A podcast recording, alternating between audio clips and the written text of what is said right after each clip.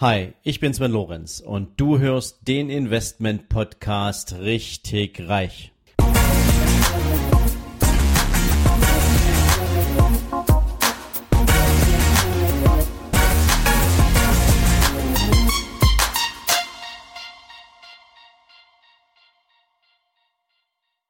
Herzlich willkommen zum zweiten Teil meines Interviews mit Ben Sattinger. Ich hoffe, du hast gestern schon viel, viel mitnehmen können. Heute legen wir noch eine Schippe drauf und in diesem Sinne viel Spaß beim Hören.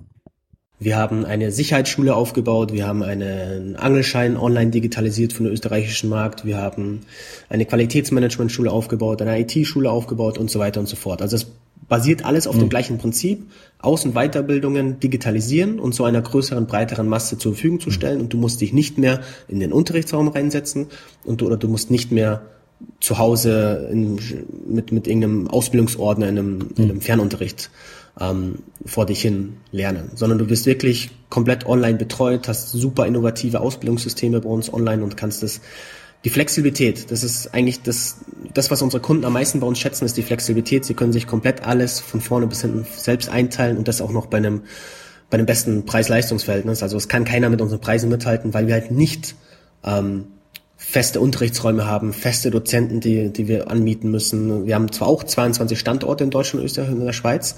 Ähm, das sind aber alles Freelancer für uns, die alle auftragsbasiert für uns arbeiten und immer auf Abruf bereit sind. Also wir haben halt versucht, den das Ganze so günstig, aber mit höchsten Qualität zu produzieren und dann den günstigsten Preis an den Kunden durchzureichen. Okay. Ähm, eine Zielgruppe für euch als Akademie, die mir jetzt gerade einfällt, ich glaube, die hat gerade einen Riesenbedarf, falls ihr das nicht schon anbietet. Ich glaube, Datenschutzbeauftragte brauchen momentan eine super Ausbildung. Das stimmt. Ähm, vielleicht kann man da doch irgendwas machen. Ja. Ähm, ansonsten ähm, schließt sich jetzt für mich natürlich direkt die Frage an, wenn du etwas Zertifiziertes anbietest, mhm. dann ist es ja einerseits das Know-how, was du vermittelst und die Art und die Qualität, die du über, die du rüberbringst. Mhm. Aber am Ende ist es ja trotzdem so, ähm, zumindest in meiner Welt, ähm, dass um einen zertifizierten, um eine zertifizierte Ausbildung abzuschließen, ähm, ist es ja wahrscheinlich nicht opportun, dass du sagst, du bringst jetzt äh, auch einen Online-Abschlusstest. Oder ähm, ist das trotzdem möglich? Das, das kommt drauf an. Ähm, also zum Beispiel unsere ganzen Fitnesstrainer-Ausbildungen, die sind von der ZFU zertifiziert, also sind staatlich geprüft. Das ist auch nochmal ein sehr aufwendiger ähm, Vorgang. Und das ist die ZFU, das ist die zentrale Stelle für Fernunterricht. Und dort musst du alle Außen- Weiterbildungen zertifizieren lassen, die unter das Fernunterrichtsschutzgesetz fallen. Und das geht auch nur, wenn du dann auch wirklich eine ordentliche Abschlussprüfung hast, die irgendwo vor Ort von einem individuellen oder eine individuelle Abschlussprüfung oder eine individuelle ähm, Lehrkontrolle, ich weiß nicht genau, wie es richtig heißt. Mhm. Ähm, jedenfalls, ja, du musst auch dafür sorgen, dass es ein ordentlicher Abschlusstest ist, dass es eine ordentliche Abschlussprüfung ist und dass das Zertifikat, was du aushändigst, dann auch berechtigt ausgehändigt wird und äh, der nicht schummeln kann oder so. Das haben wir bei den Fitnesstrainer-Ausbildungen, haben wir doch unsere Standorte vor Ort. Das heißt, du musst dann für einen oder zwei Präsenztage ähm, zu unserem Prüfer gehen und legst dort die schriftliche und praktische mhm. Abschlussprüfung ab. Wir haben aber auch andere Ausbildungen, ähm, wo es tatsächlich komplett online ähm, passiert. Und zwar ähm, jetzt gerade der Hygienebeauftragte. Wir digitalisieren sozusagen IHK-Prüfungen. Das heißt, das gleiche, wenn du zur IHK gehst und dort eine Prüfung ablegst und mit dem IHK-Prüfer in einem Raum sitzt, das digitalisieren wir gerade eben oder haben es eigentlich schon fertig, werden wir damit bald äh, rauskommen, ähm, mit der IHK Cottbus zusammen. Ähm, das ist dann auch so ein so ein ähm, ja, ein interaktiver Online-Prüfungsraum, wo dann wirklich auch ein IHK-Prüfer auf der anderen Seite am Computer live sitzt und mit dir zusammen diese Prüfung abnimmt.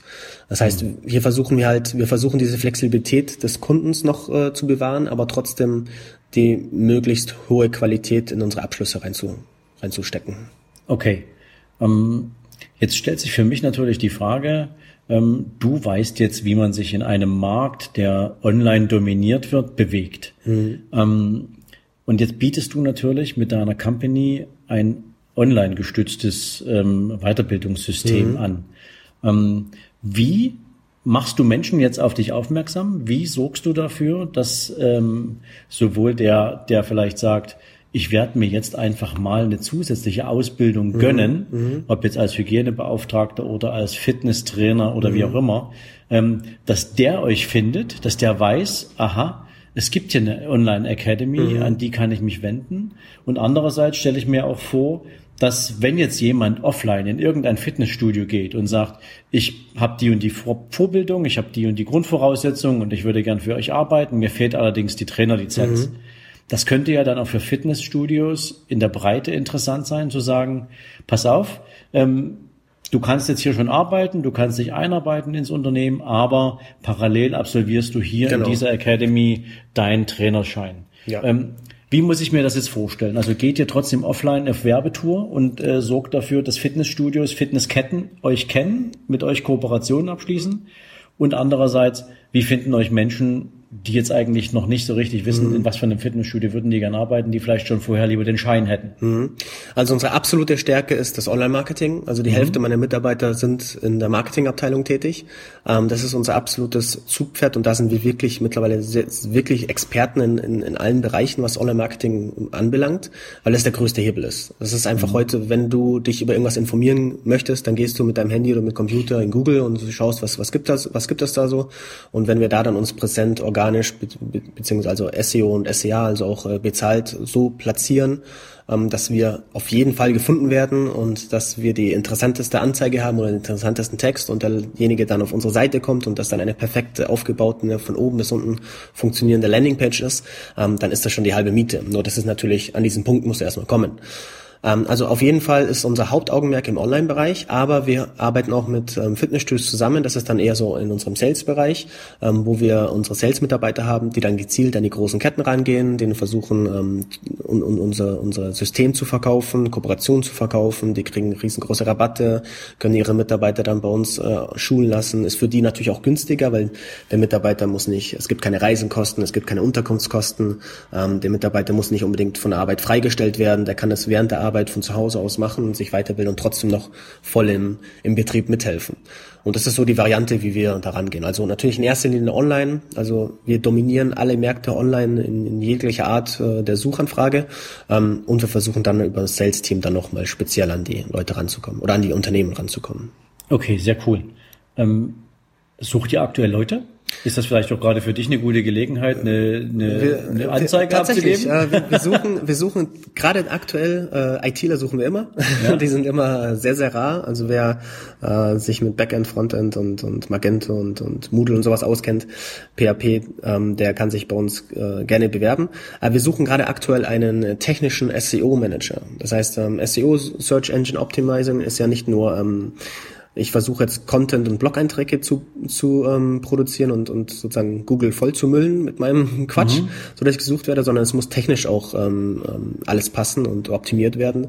Und ähm, da haben wir im Moment so ein bisschen Bedarf, weil die SEOler technisch nicht so versiert sind, dass sie selber machen können. Unsere ITler aber jetzt nicht unbedingt für die SEOler die Technik umsetzen sollen, sondern viel wichtiger Projekte haben umzusetzen. Also einen technischen SEO-Mitarbeiter, wenn du da Skills hast, jederzeit bei uns gerne bewerben auf unserer Homepage unter Jobs findest du die Stelle. Okay, also wir werden definitiv sowieso deine ganzen, sag mal, Pages da hier in die Shownotes reinpacken. Ähm, natürlich noch, ähm, was mir so durch den Kopf geht, wir hatten das am Anfang nur mal angerissen. Mhm. Ähm, du hast ja neben dieser ganzen Geschichte, die du jetzt aufgebaut hast, eine ganz besondere Leidenschaft. Mhm, ja. Du reist ja für dein Leben gern. Und ja.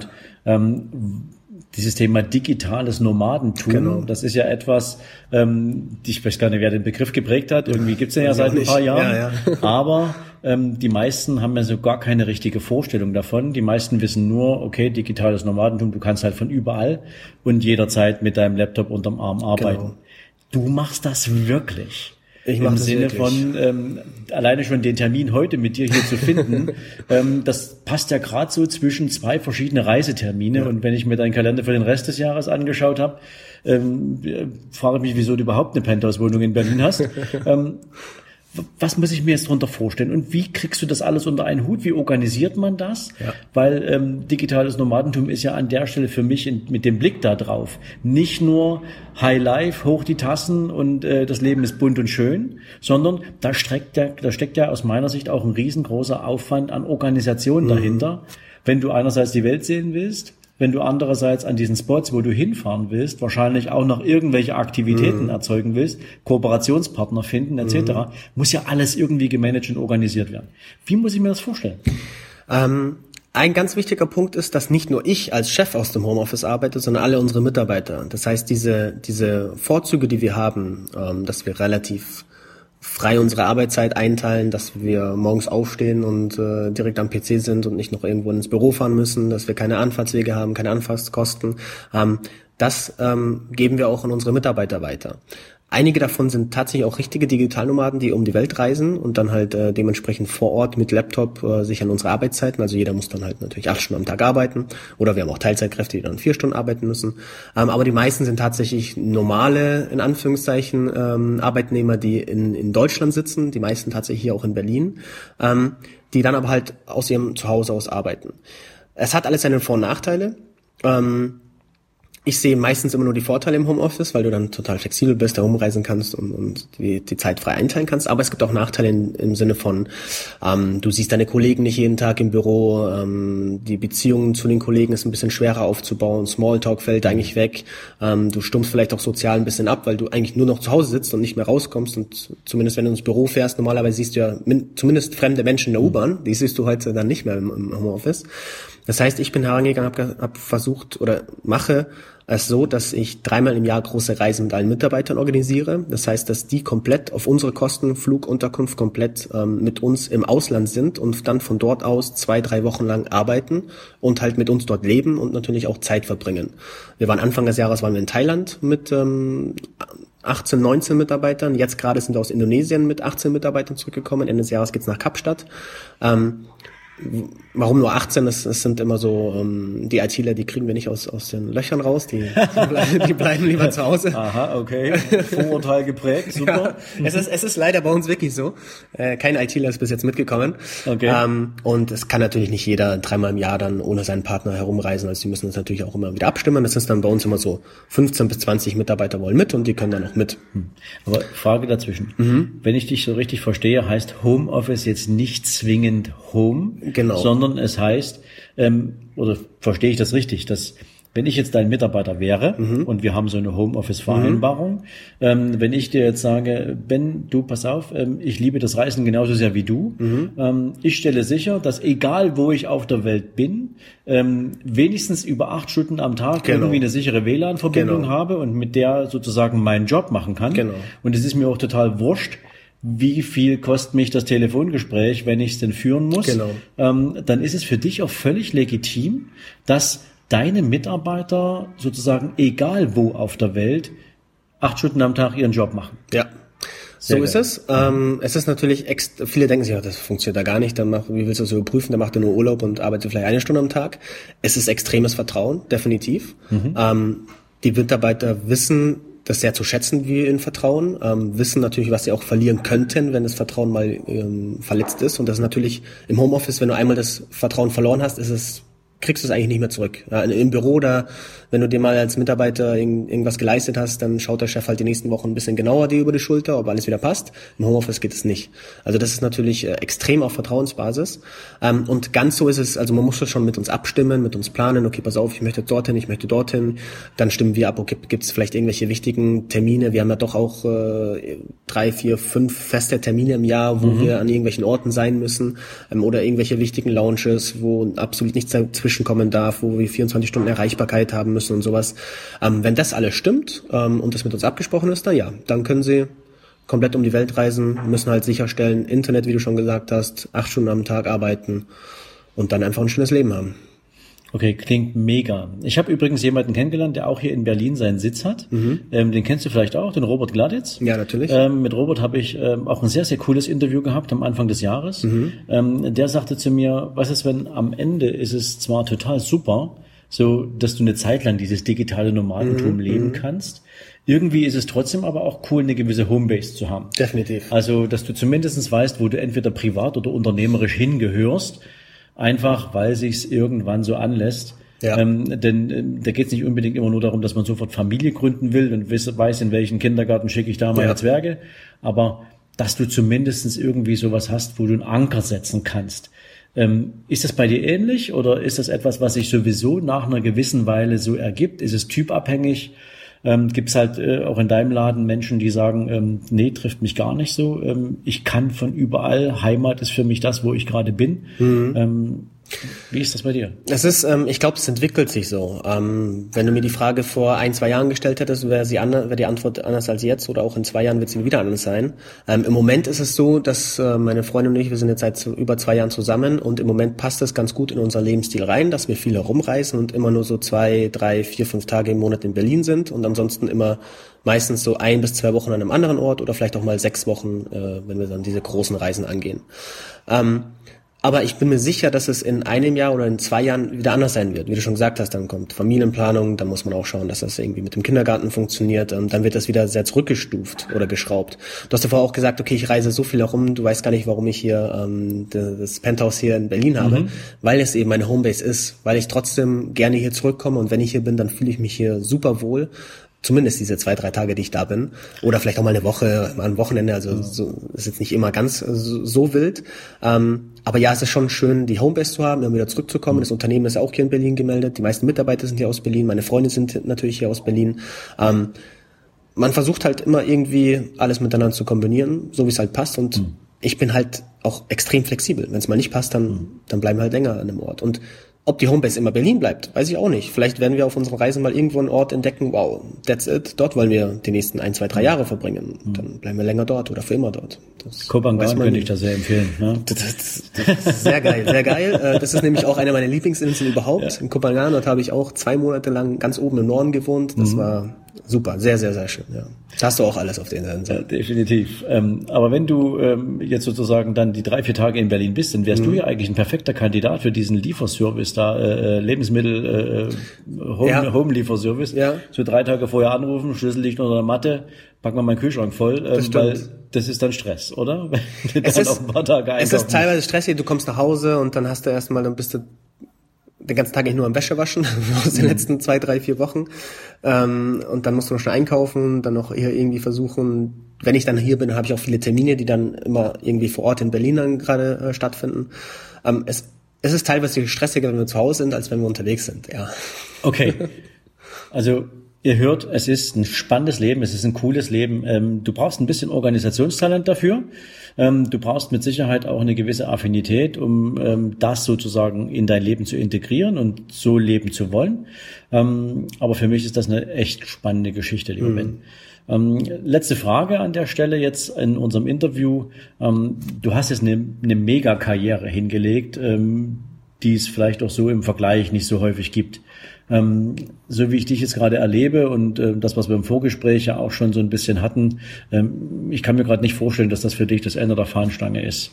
Ähm, Gibt es irgendwelche coolen Projekte, die du gerade auf dem Zettel hast, wo du sagst, ja, das reizt mich oder ja, da kommt demnächst sogar was? Ähm, Aktuell eigentlich erstmal nicht. Mhm. Im Moment ist es so, wie es gerade läuft, bin ich sehr, sehr zufrieden mit, mit allem, mit meinem Privaten, mit meinem Business. Es läuft sehr, sehr gut und so, genauso wünsche ich mir eigentlich, dass es den Rest meines Lebens läuft.